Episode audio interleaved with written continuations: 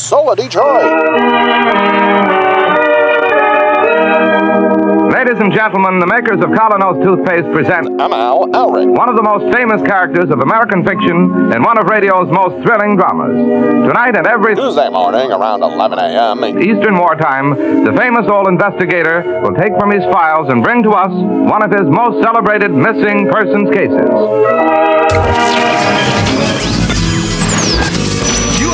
Asked it around your country around my tooth. It's gone. What are you, what are you doing? What are you doing? Come on. That is not paid for by them. That is paid for by the people of Detroit. You might qualify them, Mel. I'm not qualified for this job. Let me tell you something. You want to go right now? Okay? You want to go right now? Hey kids, it's your old pal ML Elrick wearing my green because it was just recently St. Patrick's Day. Oh, that's why you're wearing green? Uh, it's it kind of. I think I look good in green, and it's not easy being green. I've heard, but it's getting easier every March or starting this March. Yeah, I was gonna say.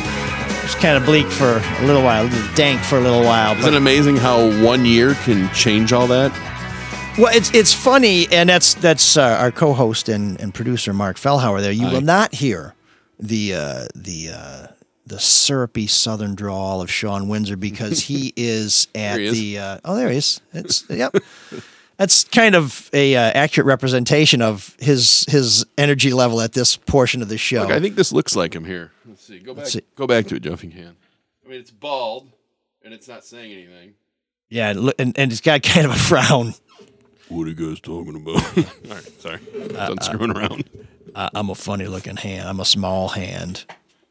Uh, I wish I, there is something wrong with this hand. That's the problem with it. It's uh, this hand has been in control for too long. yeah, it's about time to pass the mic there, uh, Shawn. But he he is on his way to a press conference with Mr. March, Thomas Izzo, and uh, and I don't know if we're going to hear him before the end of the show. So please stick around to find out. If you're watching us on YouTube, we really appreciate you subscribing to our YouTube channel, which is Soul of Detroit. We are trying to get going earlier these days, and as you know, when we start is always a bit of a question. But if you just subscribe to that YouTube channel and hit the bell for alerts, you will get a notification that we are going live. So no matter how flaky we are. You will never miss a show if you just take that simple step to subscribe and hit the bell for alerts. We are over 400 subscribers, not quite to Drew and Mike level. Uh, and I, does Adam Rich? Are we past Adam Rich? Or is he not on? I don't YouTube? think he has a YouTube. That's just No. that's just Twitter. I don't want to see that live stream right now either for Adam Rich. Oh, is he destitute or No, he's dead. I think Oh. he died. Like I think that's why Drew's been chasing him because he died recently, and he has a lot of Twitter followers. he died recently? Yeah, right. Boy, now you're. I hope I just didn't kill him. Let me double check. Yeah, I mean, uh, I remember him as Adam from uh, Eight is a or no, what was his He name? di- died in died in uh, January. Nicholas. He was Nicholas. Nicholas, I think his yeah. name, right? And I it was just that was a show that I think was on Sunday nights. I used to watch it with my mom, and I just always wanted to smack Nicholas. Nicholas. What? Yeah. America's little brother. Yeah, he was terrible. Yeah. So to me, America's Little Brother is Andy Jones from the Pot of Thunder podcast. So if you've never checked that out, they're ten years in. They uh, just celebrated their 500th show. Great show. He's America's Little Brother, and uh, very very funny show. But um, but no, Adam Rich, he just was always such a twerp, and it was Yeah. he was one of those guys that whenever you'd see him on on on the screen, you always expect that music afterwards, like wah wah, or you're just like, oh, how cute. He, was comic relief. Yeah, like Oliver on uh, the Brady Bunch. God. Oliver was okay for a couple episodes, but after a while, it's like, no, stick with the sheepdog. More charm, more charisma. I do find Eight is enough fascinating for what has happened to almost every actor on that show because a lot of them got involved in drugs. Um, Willie Ames, remember Willie Ames? I knew that nothing good was going to come of Willie Huge Ames. coke, Oh, really? cokehead. Um, Kristen McNichol's okay though, right? she, yeah. Um, she- Don't tell me Grant Goodeve was riding the white horse. I don't know about that. Susan Richardson, though, I think went a little nut nutty. okay, was she the older sister? I believe so. Yeah. Okay, yeah. Dick Van Patten is just a tool. And who was the mom? Was it Joyce something? She had kind of that classic TV mom, uh, harmless, kind of not exactly a dingbat, but always expected. to Diana bring- Hyland.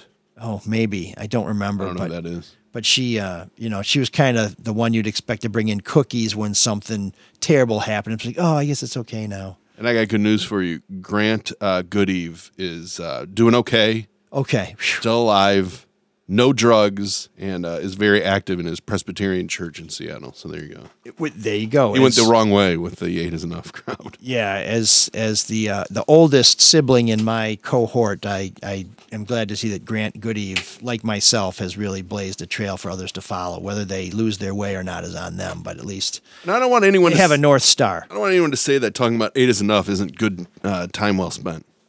Well, if you listen to us, it's time well spent because you know not to watch the show. It was some of the worst '70s There pablum ever. If you like those goofy haircuts and bell bottoms, and uh, and Willie Ames is like the cool guy with the crazy hair that all the chicks dig, and you know Because he has all the coke. Yeah. I always confused. I mean, I knew they were different, but I always thought that that um that Jo from uh, Facts of Life and Kristy McNichol were kind of the same sort of character.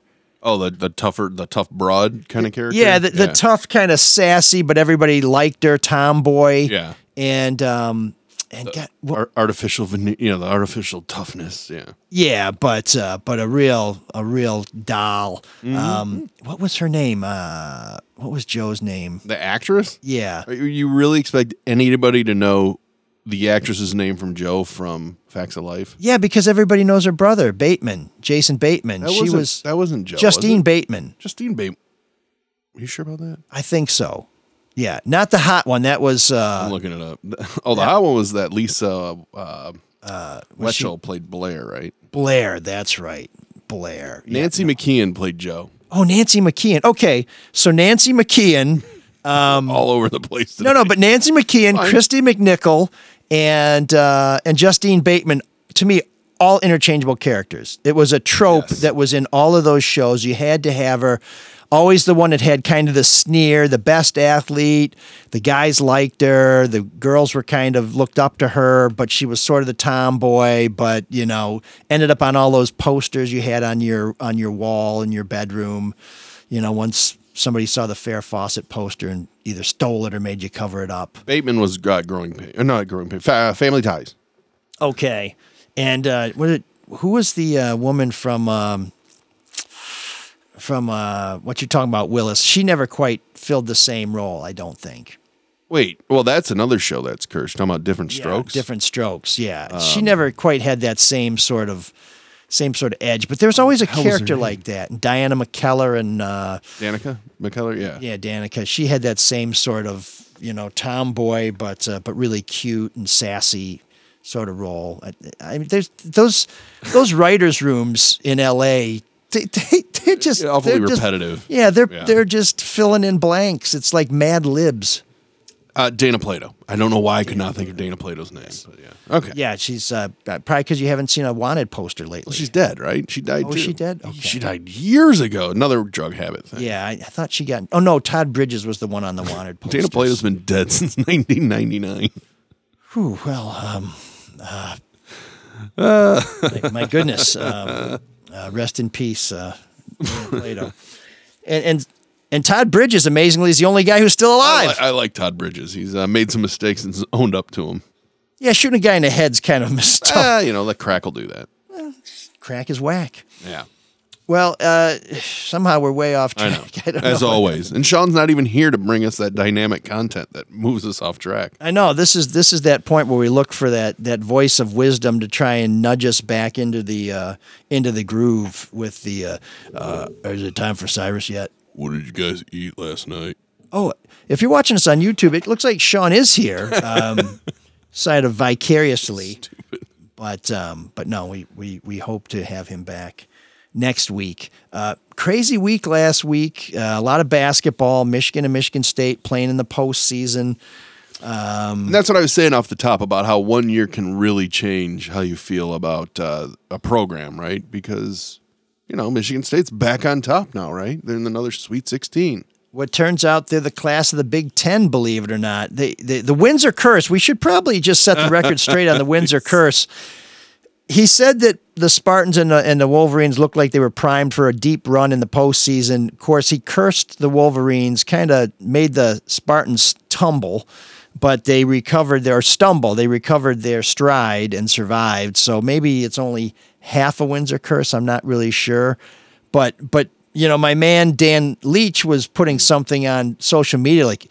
"Uh, yeah, it's a time for Izzo. It's, You know, I mean, I'm, I'm just, I love Izzo, but I just got to say, maybe it's time for Izzo to be gone and I posted something about, you know, well, Juwan's not doing so well, and he's like, uh, "Uh, you know, you couldn't Oh, why resist does it it. always have to be a comparison? well, his whole thing was basically, you know, he's Dan has been one of those guys we've had a very cordial back and forth, but now that Michigan seems to upper, have the upper hand, he's in full arrogant ass mode. And so when he starts calling way? out Izzo, are you? No, no, no, no, no. You, you, you're pretty even, Steven, on this stuff. You have almost that classic Michigan. I know we're really good, but I don't think we're as good as we are. Well, so I'm I don't still- want to celebrate too much until it's completely over. So I don't feel embarrassed that Which maybe means, we. I, ne- which means I never thoroughly enjoy the good times. Exactly. That's okay. Exactly. That's my life in general. Schaefer's the same way with Ohio State. They'll be favored by like 15 touchdowns. Like, hey, you want to go to the game? He's like, I don't really want to go to the game with you because in case it loses, I'll, we lose, I'll be very upset. I'm like, you're favored by 100 points. And you worry about every week your nuts are tight. I'm like, it must suck to have a dominant team that you can never really enjoy because you're worried that they won't be flawless. Yeah. I'd much rather hope for a miracle than just worry about losing the keys to heaven, which are in my pocket and tied to my wrist. But this idea that Izzo needs to go, that, that guy's going to go out on his own terms whenever he's ready to do it. Yeah, and, and I'll Period. give I'll give I'll give Leach a little a little grace because he he is a sports commentator, but I'm I'm really not big on one side predicting doom for the other side's coach. It's just it's like just you know Well, that's stick just, with that's your team, but sports bagger, you know, gas baggery, where you have to say something. Yeah. Well, he and he earlier this season when we had the tunnel incident, he posted something where I said, "Well, let's wait and see how the investigation plays out." Within like days, he says that take didn't age very well, and I wanted to go back on his page and say that Izzo tweet didn't age very well, but I'm not going to do that because uh, You just did. Because I'm I'm a bigger man than Dan. Uh, height wise, width wise, he's got me beat. When, And that's not uh, a shot. It's just that's volume When do they play again?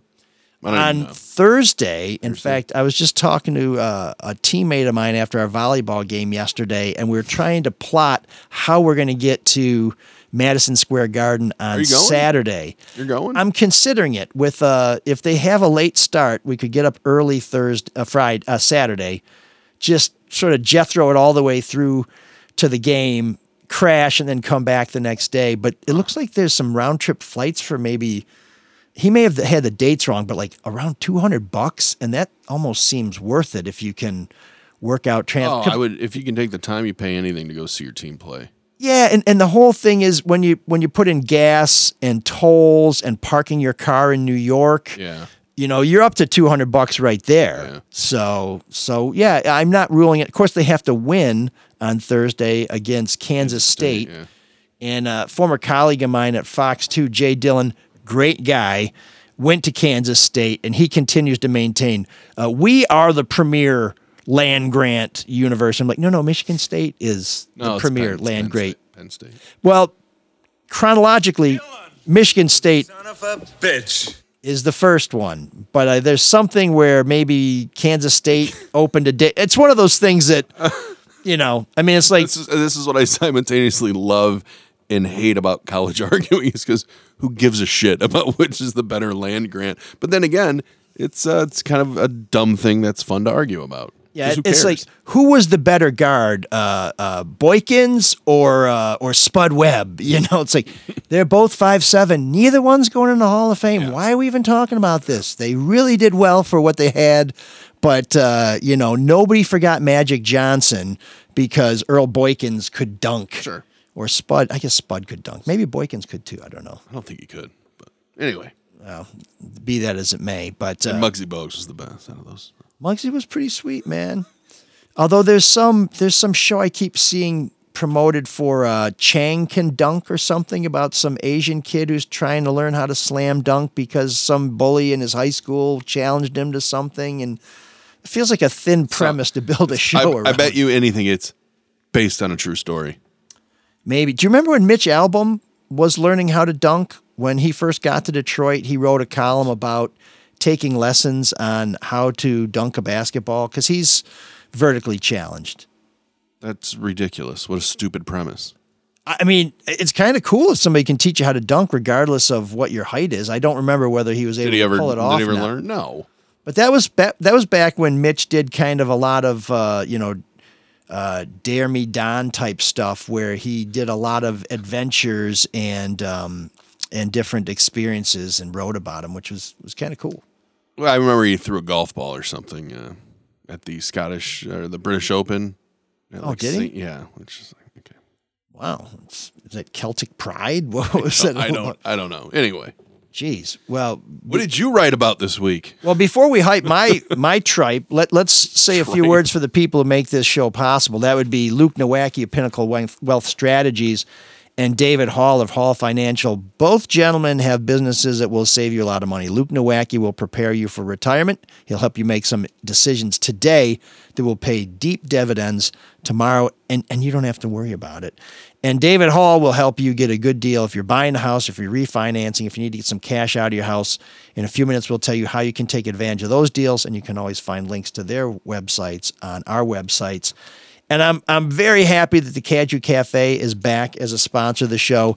It is the place to go on the east side for live music, for great food, and for very unique entertainment. Uh, they have feather bowling, one of the few places in the United States where you can feather bowl.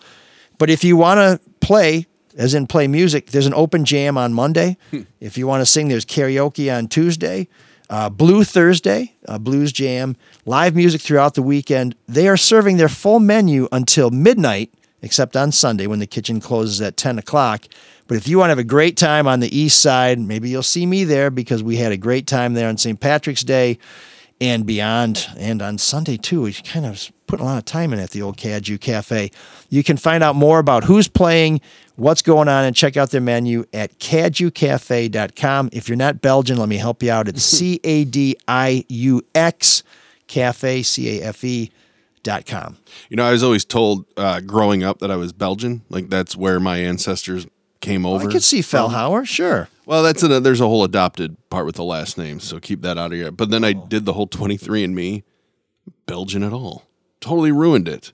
So Shar, uh, my daughter, was has to do this project on countries, and so we're like, well, let's do Belgian. I'm like, oh, wait a second, let's look at the 23 and Me. No, I'm just I'm boring English. That's all I am. 100% English. English? Uh, it's like 50 English, and then 40 Swiss and 10 French, which is boring. Well, that makes sense because when we first started the show and I would try and link you to our social media post, it was some guy in Switzerland Yeah. named Marc Fellhauer. He's like, I am not on your show. I said, yeah. that's funny. I'm friends with him on Facebook. oh, really? Yeah, he's uh, Asian Marc Fellhauer, spells it the same way, and he lives in Switzerland. Great guy. Damn. Could you get him to send us some chocolate or some No, watches? no, because I don't know him really at all. We're maybe- just friends on Facebook. Maybe some gold he shouldn't have? We could repatriate it. What? Oh, okay. Is that was a World War II Nazi? That's the Swiss. reference? Swi- that- Oh, that's what the banking, Swiss are yeah. known for. You got you got chocolate, you Yeah. got Well, watches, their banks are doing great today now. and you got uh, yeah. Are they?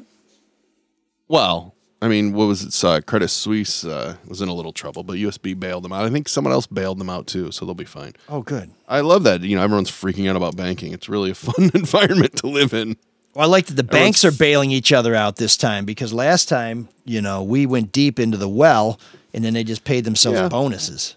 Yeah, and um, you know, they, it's funny because the lending, you know, there, there's a short uh, lending window that the Fed is, you know, the, the lender of last resort, the federal government, the Fed bank, and they open the special window for everybody to borrow on these banks. And all I'm sitting there going, well, they're just going to use the money they would use their deposits anyways. They're not going to save it to back up uh, any kind any kind of run on their bank.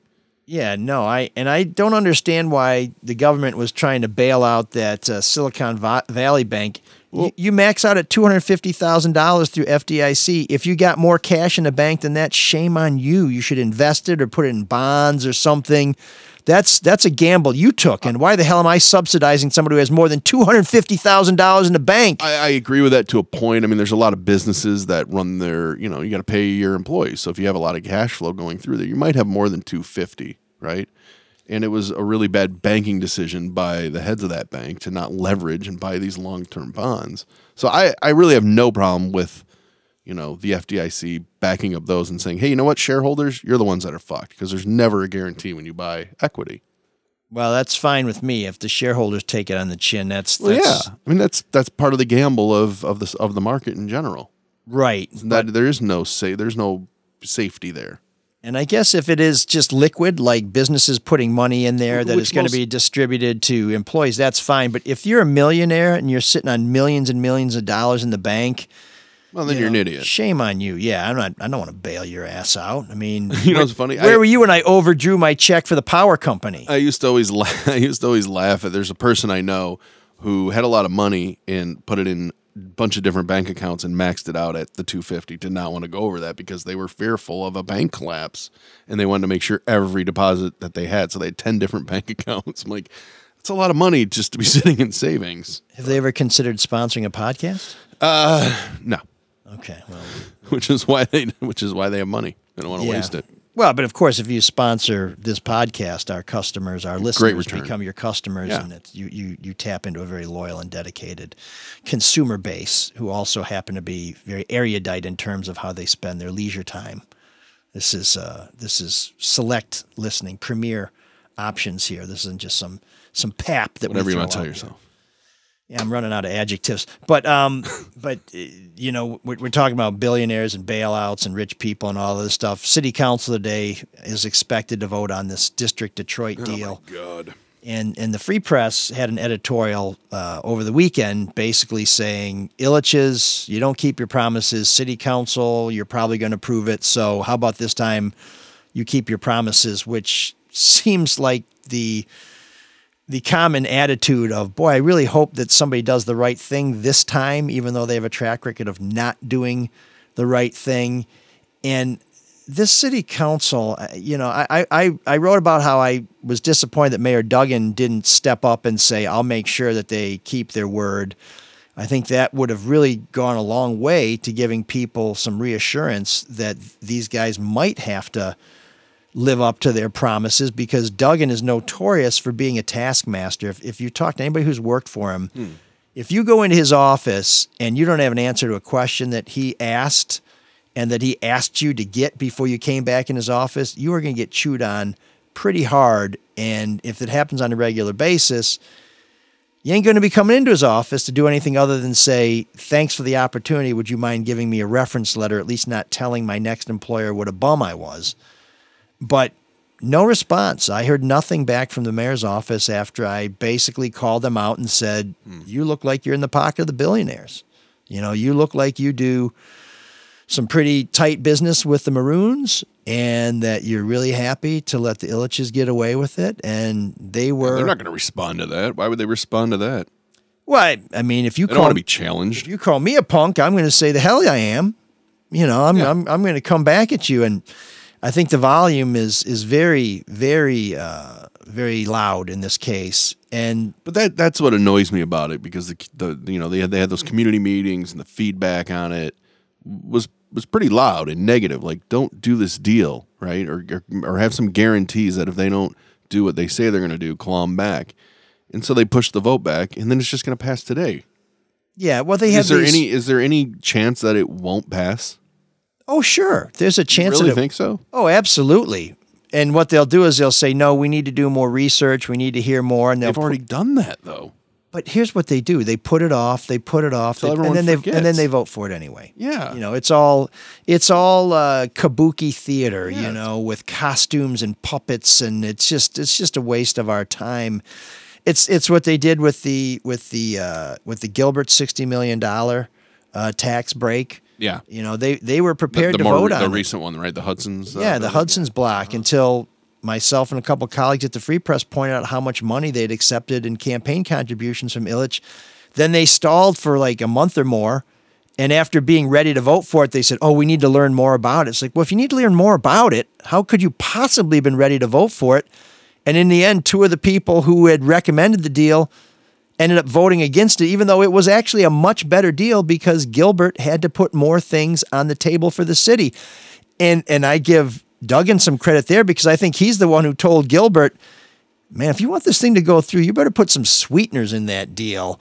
And um, you know, if, if city council is trying to leverage something, I guess we'll see. But but there is this community benefits thing where when you want mm. subsidies from the city, you have to meet with these neighborhood advisory committees or councils who tell you what they want. You have to listen to them and provide them with a plan that they'll find suitable. Like some of the things I went to one of the meetings, they were talking about, you know, if you're going to build these really expensive places in this high rent district and you're going to let people who have less money live there, the parking is going to wipe out whatever they save on rent. So you have to find a way to subsidize parking. And we want you to have a fund to support uh, minority entrepreneurs in the neighborhood. We want you to partner with them to try and bring um, equity to all businesses there and give opportunities. And there's some interesting things that are in there. And I think when you hear the Ilitches and Olympia Development and and Stephen Ross say, "Well, we put fifty million dollars in community benefits there," you know, when you're asking us for eight hundred million dollars, drop, And- drop in the bucket. yeah, and and even the loans that you're getting are low interest loans that are forgivable. You know, that's that's really not that much to ask for and and who's going to enforce it? That's the other thing is who's really going to hold their feet to the fire? Who can? Well, the mayor and the city council, you know, and in theory, some state officials who deal with uh, some of these these things. But I think most of the time, once a deal's approved, they just move on to the next one. There just seems to be this attitude that we have to support rich people with their projects. And I don't know that anybody really understands the leverage that we have. All this land that the Ilitches and Ross want to build on, they own. So if we say, sorry, that's that's not a good deal for us, what are they going to do? Build it somewhere else? No, they're not. No. They've already got their arena there. They built their business school. They've got their world headquarters there. They are going to build there one way or another. And I'm not saying it's not a good project. I don't know one way or the other whether it's a good project. More office space downtown doesn't seem like the way to go.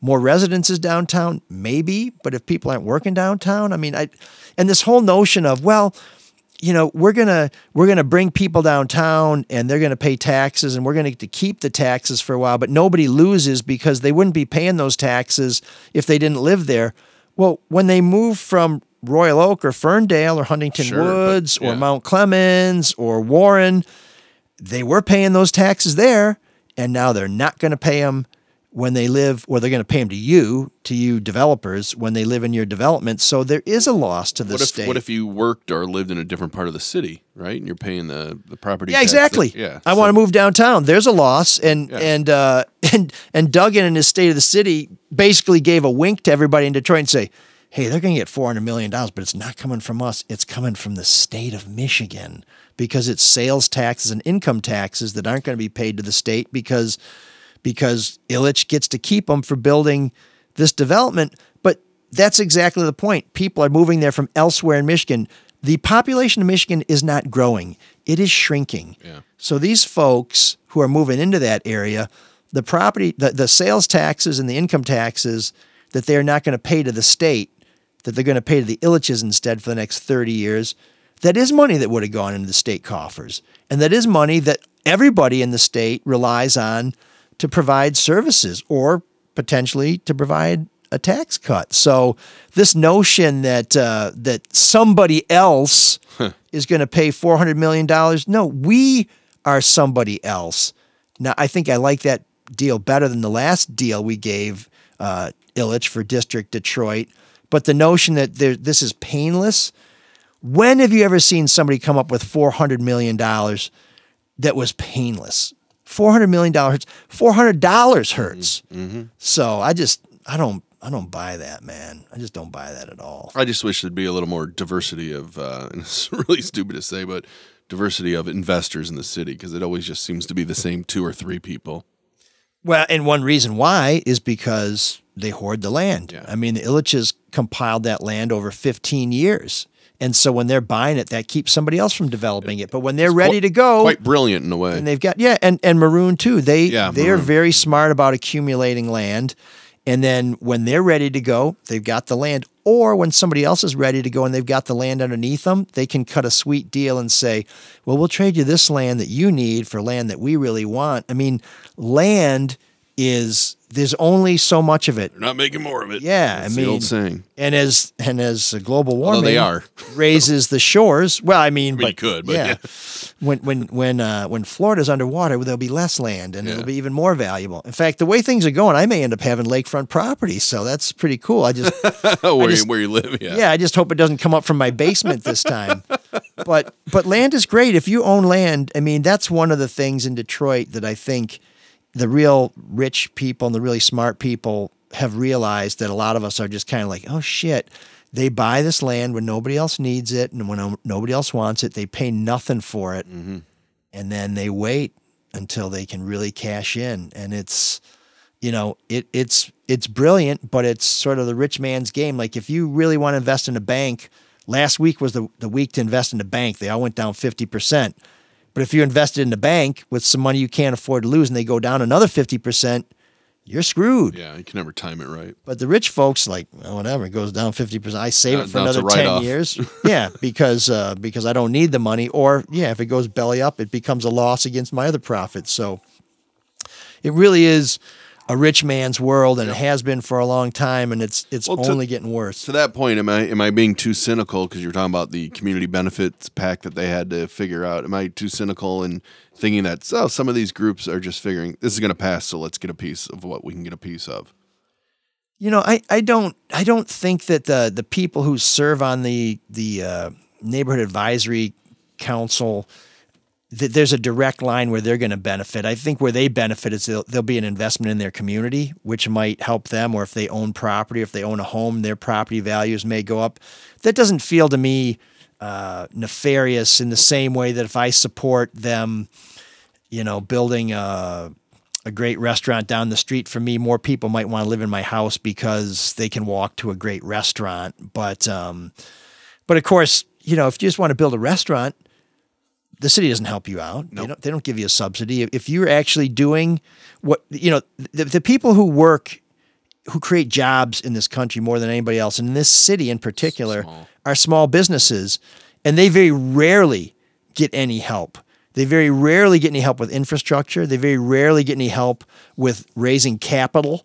Um, so, so to me, if we've got eight hundred million dollars to splash around to create businesses, let's put that in a fund and create businesses throughout the city. I mean, and if oh well, they won't all succeed. Some will fail. Sure. Great. Well, the Ilitches aren't promising to build all 10 of those buildings. They'll say we'll build them as it makes sense. And uh, Not to mention it's office space, right? So what? some will be, some will be residential. And, and they can change the mix depending on, you know, how they see the market. And, and in fairness to them, I should say that the $800 million, they won't get all of it up front. They only get some of the money as they start to build stuff, mainly because it's a tax capture deal. They get sales taxes on the construction materials and they get income tax from the people who work there and live there. So if you don't build it and they don't come, they don't generate any taxes and you don't get any of the money. So I kind of do like this better than the last deal they had, mm-hmm. but I'd feel a lot better about this deal if they'd done everything they said they were going to do last time. And I'd feel even better if they didn't try telling us, no, we did everything we were required to do last time. And that's why you should do us another deal. Because if you feel what we have today is what you promised us before, and you're promising you're going to do just as well by us the next time, that just feels like you're going to disappoint us twice. Hmm. And I'm not really big on getting fooled twice. I figure the second time's on me. One of the other things that kind of, that I saw that kind of floated under the radar with this whole district Detroit and the city council. Did you see what Mary Sheffield proposed um, to the Ilitches? No, what was that? A two percent uh, ticket surcharge to events at LCA. Which, okay, now that's just people going to the games paying that in. That's not them paying it in. That's true, but you may remember from way back in the Tiger Stadium days, there was like a dollar surcharge on every ticket that went to the city of Detroit because the city owned Tiger Stadium and basically let the Ilitches and the Monaghans and, and the Fetzers before that um, use the facility, and that was a way for the uh, that was a way for the venue to contribute to the city's bottom line. I don't have a problem with that. I mean, look, how many people are getting a vig on every ticket we buy there anyway? I know. Between Ticketmaster and Live Nation, and I mean, you know, so two percent, that's fine. Make it make it a make it a dime, make it a quarter, make it make it a way to fund recreation in the city. Create a recreation fund where every nickel that you put on a surcharge goes into a fund. You know, I mean, these guys raise the tickets when the team's no good. Why shouldn't they raise the tickets to try and do some good in the city? I, I I actually think that's one of the smarter plans I've seen come out of city council, and that's uh, the bar is low, but um, but I think that's a move in the right direction, and and I'm surprised that the Ilitches or somebody hasn't offered that as a bit of a incentive. Now, of course, that may be something they're holding in their back pocket because I'm sure they understand at some point they may have to put a little more on the table. But that's, I mean, that's an easy one for them, right? Are you not going to go see the Red Wings because it's 50 cents more? Are you going to skip the Tigers because it costs you an extra dollar? If you're going, you're going. You're already getting bled. Yeah. So why not put another drop of blood in the in the tray? It just It's just a roundabout way of getting more money to them, right? Because then it just go and then you pay it, and then it goes back into the city. That's giving them the eight or no, that the eight hundred million comes from the state, right? Well, the, the not all of it, but uh, the biggest chunk of it, like six hundred million dollars, yeah. is supposed to come from sales taxes and income taxes. Once again, it just feels like a shell game. well, but but if you if you put a surcharge on the tickets, that goes directly to the city. I mean that that feels pretty good to me. I I think Hmm. uh, you know, it, and the way the law is set up, the Downtown Development Authority or DDA, whatever they call it, there's a they capture taxes that can only be used to help downtown. Um, so this notion of we're going to collect a certain kind of tax that can only be spent a certain kind of way, you know, that there's precedent for that. So yeah, I'm I'm I'm happy with that. I mean, we have a utility tax that's supposed to, you know, I mean, there's all kinds of taxes on there that are are dedicated and assigned to different purposes that are considered to be in the public good. Um, yeah, I mean, I'm. I mean, the damn lottery. It's a tax on the poor to support education. I just, I don't get it. You got the poorest people in the state paying to support Yeah, education. but once again, that's a choice. So, kind of like the two percent would be a choice. You yeah, don't have to play. You don't have to play the lottery. Yeah, no, and, and that's fine, and that's that's why that's why I'm not marching on the state house with a ban I the lottery thing yeah. because a fool and his money is going to be parted at the casino, online gambling, or like all vice taxes, lottery. yeah. But yeah, and and we were talking before the show about you know we should just do a straight up consumption tax, make food and clothing tax free. You got to eat, you got to wear clothes, so you're good there. Mm-hmm. But if you uh, you know if you want to buy a yacht, you should pay through the nose.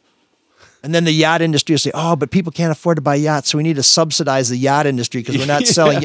We need to save American jobs so we can build yachts in America. So we need a big tax break. So I mean, it all just kind of, you know, you, you you you plug one hole and then another one opens. That's what's so funny. Last week with um, Elliott Hall, you know, he took great pride in the work he did for Ford as a lobbyist, and I'm saying, Yeah.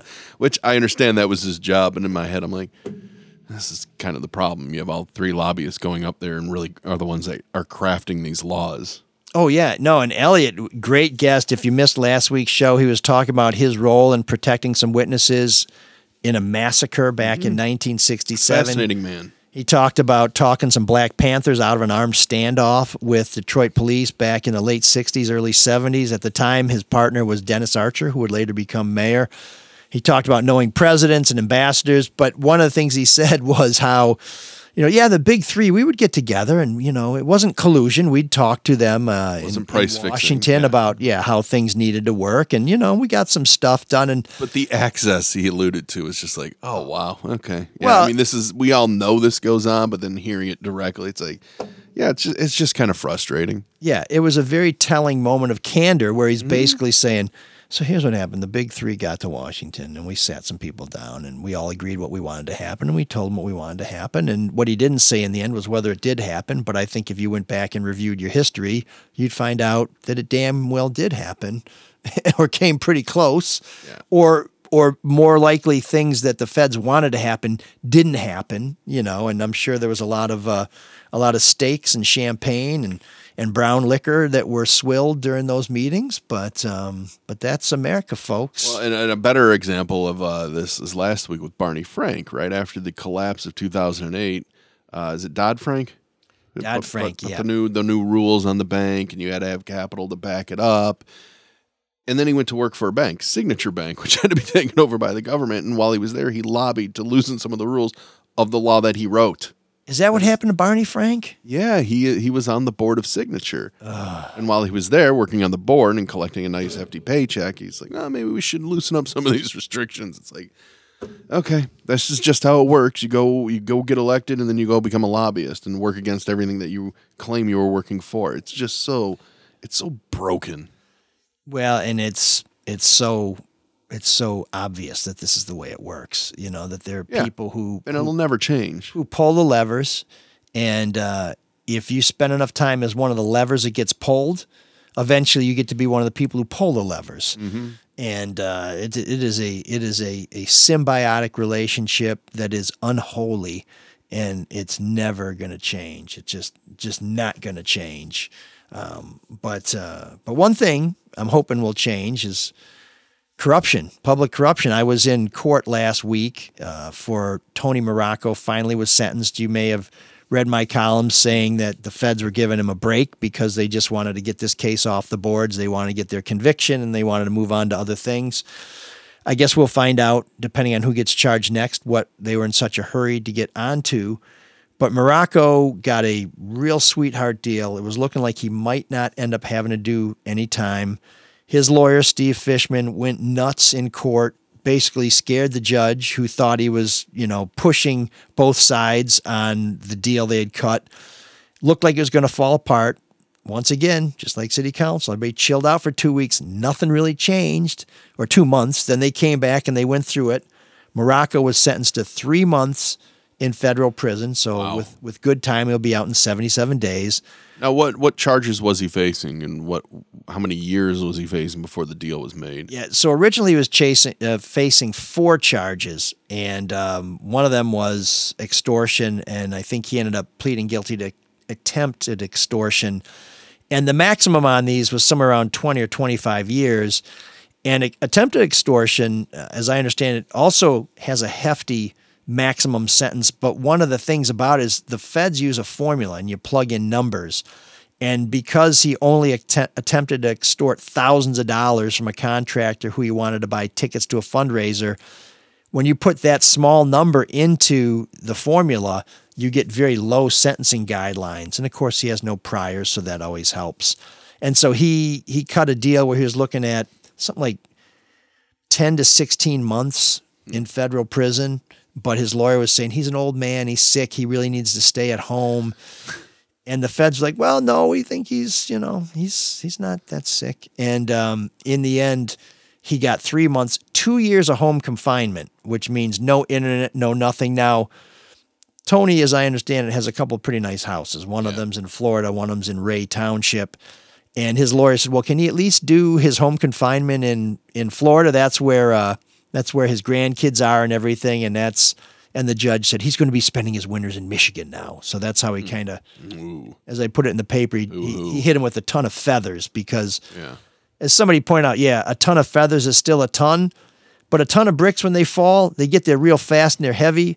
A ton of feathers just kind of floats down on top of you, and it doesn't quite feel as uh, as brutal as that. And they also hit him with a fifty thousand dollar fine when he had cut his deal, called for no restitution. So I don't think uh, I don't think Tony appreciated that. But but there, there's I was gonna say your column was interesting though. The angle you took was about the guy who worked for him, and just here's a guy that's working in Macomb County who sees this stuff and doesn't feel comfortable with it, right? So he saves everything, and what happens?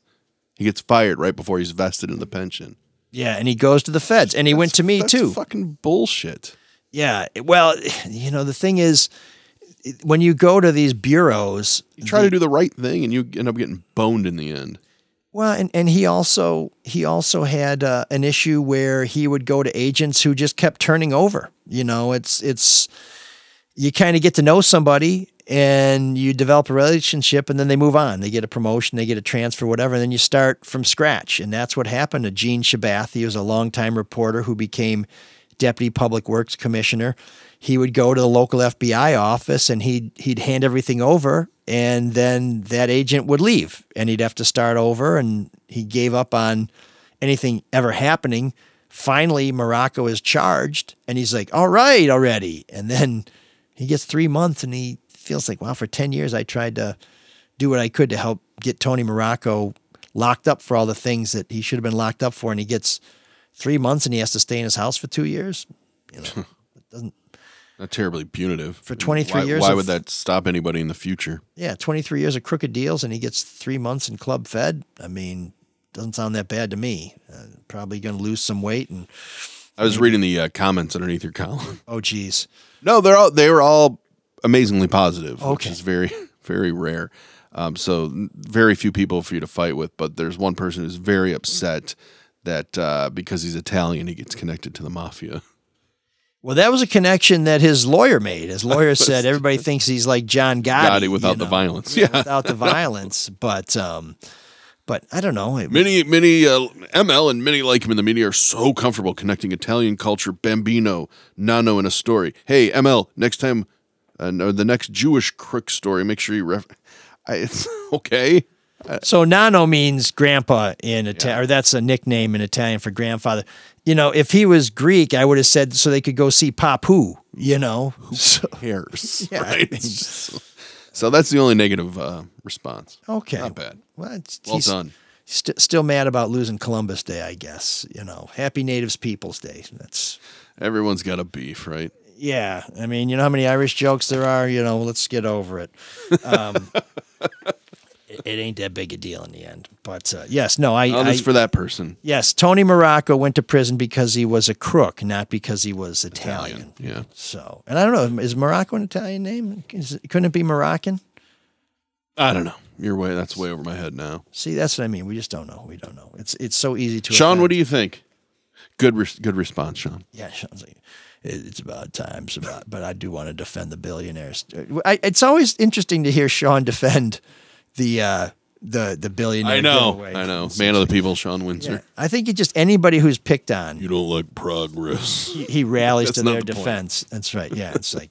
I love picking on him when he's not here, but it's just uh, it's way more fun picking on him when he is here, though. Yeah, that Slobodan Milosevic had a beautiful head of hair. I wish I had a head of hair like that. I think maybe he's his work in Serbia was misunderstood. It's like no, he was he was a butcher. He was a bad guy. Sorry, there's no no two ways about that. Um, I was listening to uh, to Drew and Mike the other day, and you guys were talking about the Ja Morant interview. With, yeah. mhm. with um with Jalen uh, Rose. Jalen Rose, and and and Eli had a great point about how you know when he was in the media, you would never be in a commercial with an athlete as a member of the media. Now you've got Terry's take Terry's money, and you got Jim Nantz helping to sell, or is, is it Jim Nantz? One of these guys. Nantz has a clothing line and ties and a winery. And, Who's the guy who does the Subway commercials with those guys now? Oh boy, I don't know. Nantz has been in some AT and T commercials though. Yeah, and I they- don't know if he is this year, but I, he has in the past. Yeah, and there's somebody who's like, "Ooh, that's a big sandwich," and all this other crap. It's Nantz. Yeah. yeah the, the the lines between the media and the athletes are, are so are so blurred now that Mm-hmm.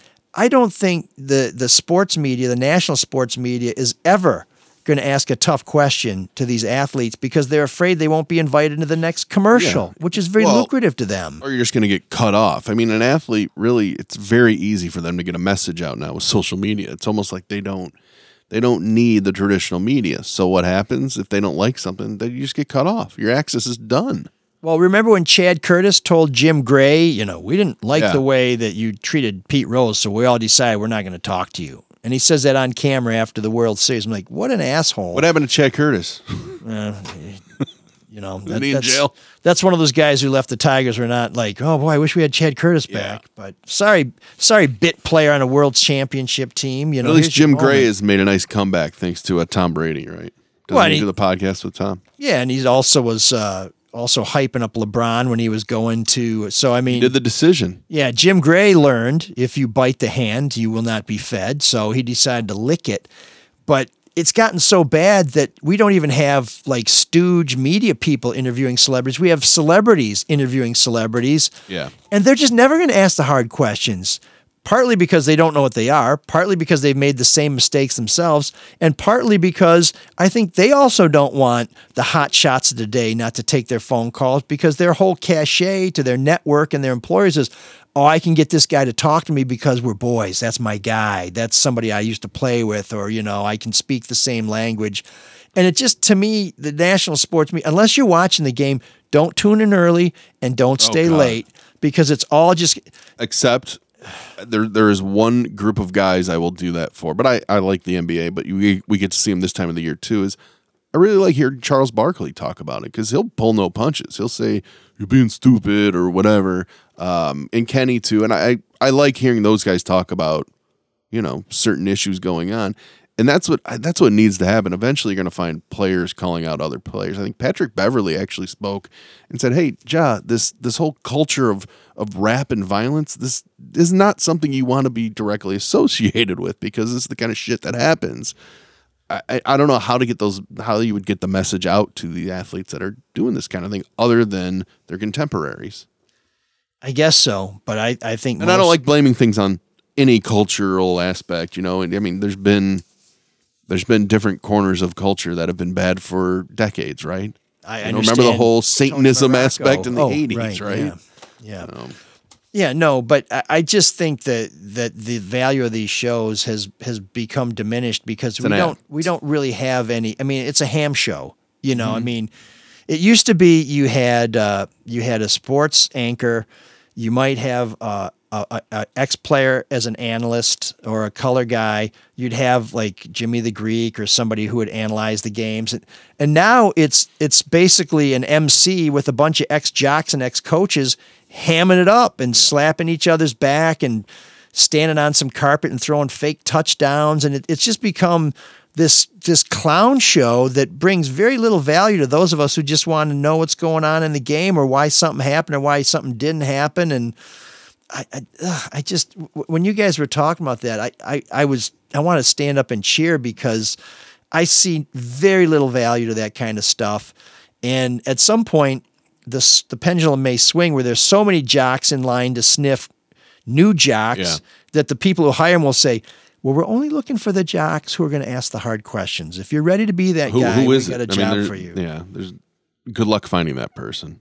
No, wait, well, and the other thing is once they do, then you know, then all the sharks turn off, in yeah. on them and they they carve them up to pieces and they try and knock them off that chair so they can go sit in. It's pretty, it's it's it's pretty it's pretty it's pretty shitty if you ask me. I agree. You know, it's not shitty. Uh, saving money, Yeah. planning for the future. Actually, exactly what I was going to say. It was saving money. It's so obvious.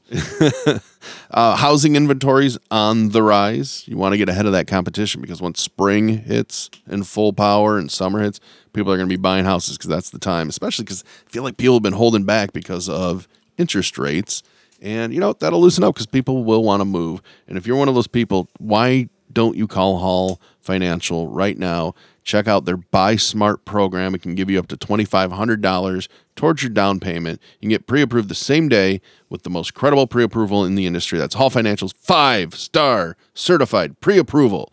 Um, Hall Financial they also have that major network of realtors too that'll help you find that house. So whether you're looking to purchase a new home or just even refinance your current home, call Hall Financial first 866 call Hall or chat with them online at callhallfirst.com. I wish the Ilitches would call Hall. I think he's too busy saving homeowners money, but I mean, twenty five hundred that that would go a long way. I mean, they save money by calling city council. So, Well, with all the money you do make saving from Hall, why not let Luke see what that money can do from you for you? Um, you're gonna have goals for your finances now, goals for your finances in the future. Luke will look at it and lay out a plan. He's got a whole team at Pinnacle Wealth Strategies. Give him a call 248 663 4748. It's a free consultation. I'll say, This is how much money you have. Uh, this is what we can do. We can put it here. We can move it here. Um, just if you want to be safe, you want to be aggressive, Luke can do it all. 248 663 4748. He'll even talk to you about um, NCAA, NCAA March Madness, too. Damn, so Huge. He loves it. So don't don't go to the Silicon Valley Bank call Luke because when you call Luke, he'll make it all about you, sweetheart. Oh man, the geeks. That was the wrong one. Went to hit this. Securities and investment advisory services offered through Royal Alliance Associates Inc. Member FINRA SIPC. Royal Alliance Associates Inc. is separately owned, and other entities and/or marketing names, products, or services referenced here are independent of Royal Alliance Associates Inc.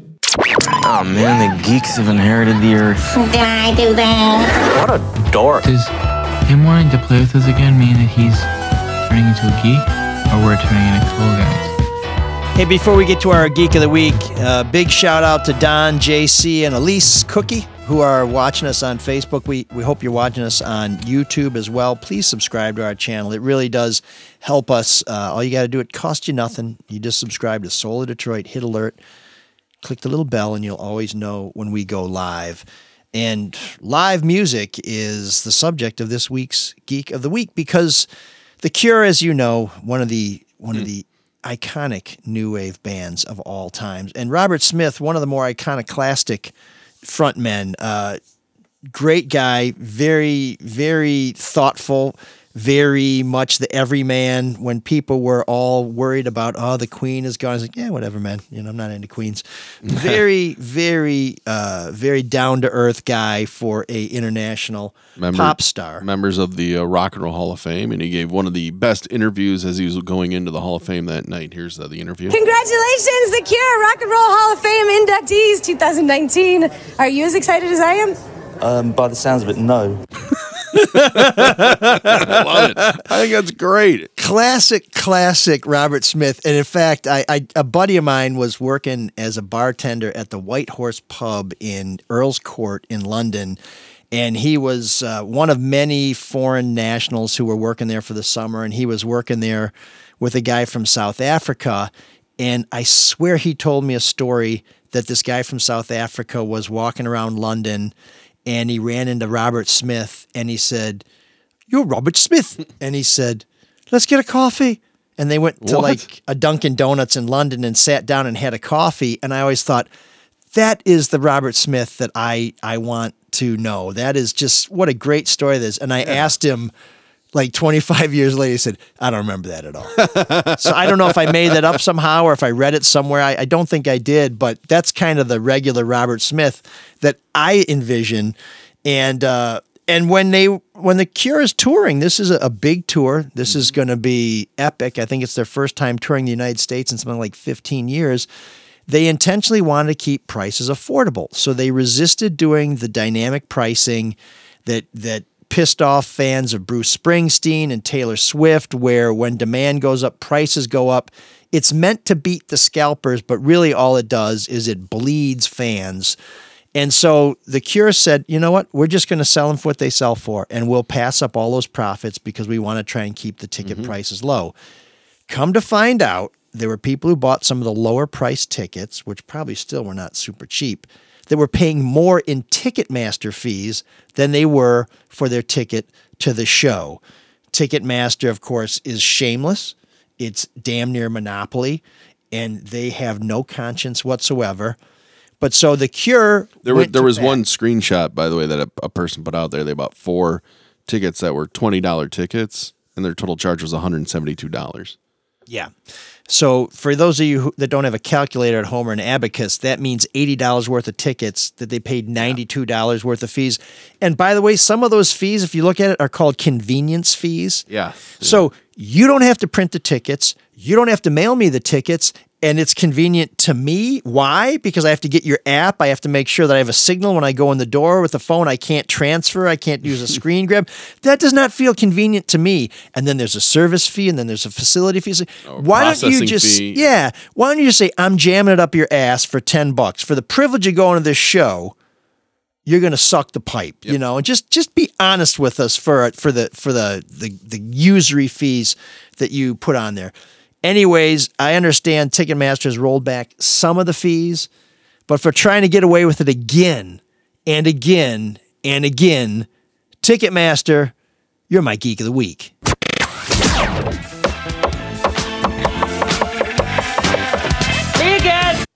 Oh, what happened? There's an all-night party. There it is. I didn't notice anything. I'd rather, I'd rather you sing it. La la la late Take it back. And you can dance together all night if you've got the time.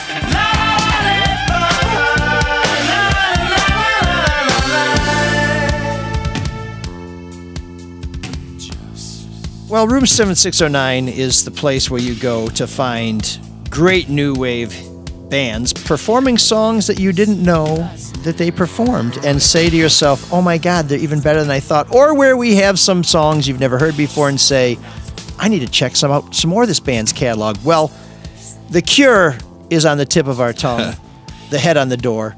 We are playing one of the more obscure tracks here. It's called The Upstairs Room. It's from the electronic period of The Cure, a little upbeat, poppier sound. But check out The Upstairs Room from The Cure, this week's guest in room 7609.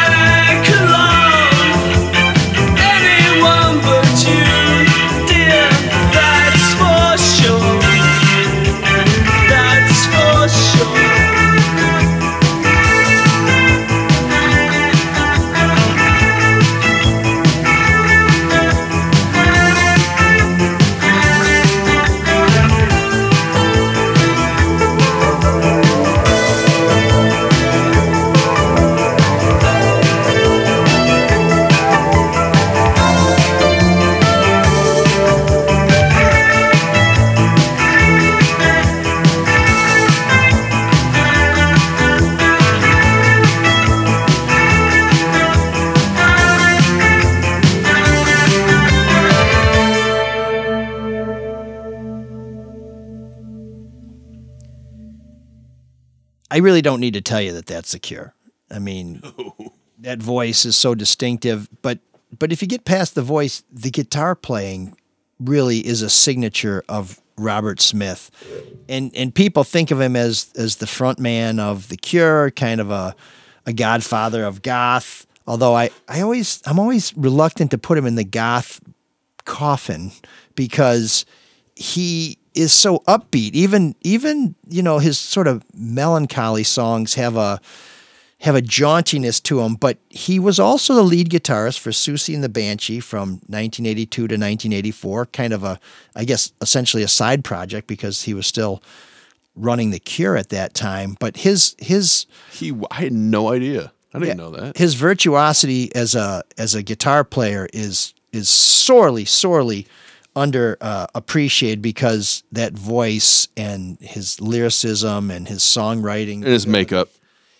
and the makeup, which is it's just weird because if you see early pictures of Robert Smith, very handsome man, got kind of the, the cleft chin, um, you know, short, kind of spiky hair, but not a lot of pancake makeup. And then as he progresses, you know, the hair gets bigger, the face gets whiter, the lips get redder, you know, the open collar shirt with the uh, jeans and the uh, and the big uh, high high top sneakers un unlaced and uh, with the tongue sticking out became like a uniform and was a very distinctive and kind of a cool look. But as he's getting older, he just t- sort of looks almost a little.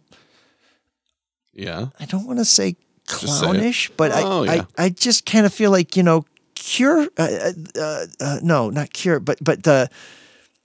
Kiss felt like they could take the makeup off, right? And Yeah. if Kiss didn't- feels like they can take the well. makeup off, well, And and maybe that's now it's why. back on. Now it's back on. Yeah, They- I mean, it's kind of the calling card now for them. I guess so. I guess so. But you Although, know, the the Beatles didn't wear mop tops forever. no, no, that's true too. But um, Metallica cut their hair. Yeah, and that that was very controversial, if you recall. Yeah, oh yeah. But they kept they kept So much, so much of music. shredding. It's So, ridiculous how much of music is based on an image. but yeah, I I But- but don't it's the whole package. I don't understand why uh, why he's still doing that unless he you know he doesn't strike me as someone who feels like he has to do things. No. I think it's something he wants to do, and maybe that's one of those connections that he has because it's always felt to me like The Cure was a band that really connected with people who felt disconnected, who felt maybe a little on their own, that might be hanging out there um, as an individual who felt excluded or apart from the mainstream. And, and maybe that's his way of saying, I know you're still out there and I'm still with you. I, I, I don't know. That's something I, that's something I think I'm going to do a little research on because um, I just, I just think he's a really cool an dude. interesting guy. In that band, you know, one of the things I appreciate about the Cure is you know it's the Cure. Oh, I mean, yeah. that- that's the sound when you hear it. You know it's them. Um, and there's very few imitators, and they were influential. I mean, I know the Smashing Pumpkins were very influenced by them. Uh, Trent Reznor too, because I think Trent Reznor, um, speaking of their Hall of Fame, I think he inducted them. I should look that up. Okay. But yeah, Well, and Robert Smith is the one the one consistent member of the Cure, so you'd expect there to be sort of a through line there. Mm-hmm. But the thing about the Cure is, I never feel like it's it's trite or played out or hacky. And this song is from 1983, and here's what Wakelet has to say about it. It's from their short-lived, more electronic period just after the departure of bassist Simon Gallup, which saw Robert Smith and Lol Tolhurst operating largely as a duo. It's from the singles album Japanese Whispers. The upstairs room has still got that famous eerie Cure sound, but with a dancier, drum machine driven vibe. And I think that that's really right on. I mean, it, it does it, it does have that sort of that sort of aloof um, feeling to it, but it still it still kind of cheers me up, even when I hear some of the darkest stuff like Charlotte sometimes or Trees. It makes me happy. I don't know what it is. Maybe that is what the cure is. does Friday I'm in Love make you happy? It does not make me happy. What? There's the exception. Yeah, I do not. I knew. that I knew song that's why I purposely brought it up at all. It's, it's probably their best known song, and you hate it. You hate it because it's cool. It's like I was walking through the cool Japanese hate garden and you jumped out at me with a samurai sword. No, I, it just feels to me like it's a a gratuitously poppy song. Like okay, love song. I would compare to uh, to REM's "Losing My Religion" or something, where you feel like here's this band that that they know they have pure pop gold. This is just going to be everybody's going to love it, and and maybe they want to have all those gold records because who wouldn't? But I still love love song, and, and it got me out of a jam one time. But but but fr- Uh-huh. fr- Fri- well, I I was I was Can you tell uh, that story? with with with pronouns. There was a there was a party at my house, and um, an ex girlfriend of mine came to the party, and we were upstairs in my room talking, and that's all we were doing was talking, and we were up there for a while, and she left, and then my girlfriend at the time came into the room, and she was kind of upset. And so that made me upset. So I just, you know, I had the CD player where you could just repeat one song. Uh-huh. So I just put Love Song on there and it, it repeated Oh. like 20 times or something like And that, that got me off the hook. But, you know, things didn't work out anyway. Sounds like you should be in an 80s movie. It sounds like an 80s movie thing.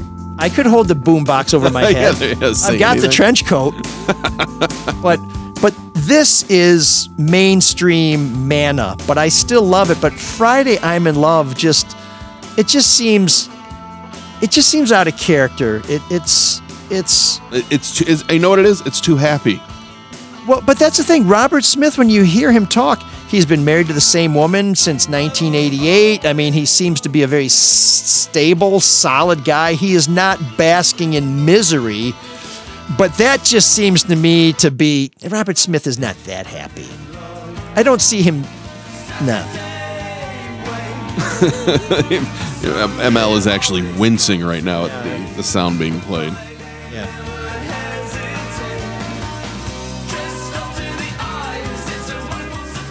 It's not a bad song. It's not a bad song. It, it feels like somebody I else love- wrote it for him.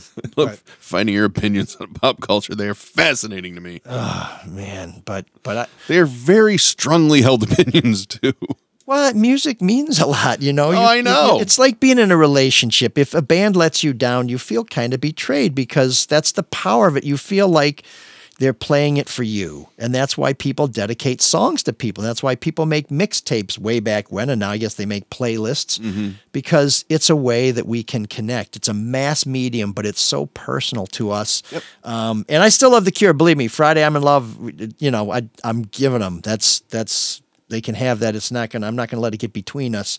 But, um, but if I do go to the show, I know I'm going to hear it and I know I'm going to, I may go stand in line for a beer, which will also be marked up and You know, plenty of space. maybe I'll be paying an extra 2% for that, that tax if it goes through. But we love your suggestions from room 7609. We are going to be getting into a little motif that I suggested way back when of pop songs or more mainstream songs that have either sampled or have are very ah, derivative okay. of new wave tunes. So that's going to be coming up uh, later this month. But please keep your suggestions coming. You can send them to mlsoulofdetroit at gmail.com. You can also donate to us if you go to our website, which is mlsoulofdetroit.com. Only one donor this week, the reliable Bryant. So we Ah, appreciate that Thank support. Bryant. he uh, keeps us going, um, and uh, and you can you can help us too. Uh, we do have some feedback, and that feedback was also sent to us at mlsoulofdetroit at gmail.com. Um, actually, I should correct myself. We don't really have any feedback. We um, we did get an email that said, "Get this guy on the show," and it Oh. was the uh, murderer Sean Windsor. So we, we have neither the murderer Sean Windsor or the real Shawn Windsor. J Flow posted to uh, this may have been to Twitter with the picture of Sean Windsor, and it describes him as a American man convicted of killing his estranged wife. Uh, of course, our Shawn Windsor loves and cherishes his wife and everybody in his family. So uh, I, I like the idea of uh, getting the real murderer Sean Windsor on, and then you can get the uh, Asian Marc Fellhauer in Switzerland. oh They can do it. shit! They can do a show together. Unfortunately, there's So they have a lot in common. there's only one NML Elrick, so I guess I'd have to host that uh, hybrid show. But I, I'm willing to spend some time with with the watchmaker. There's got to be another Michael doing time. Elrick somewhere.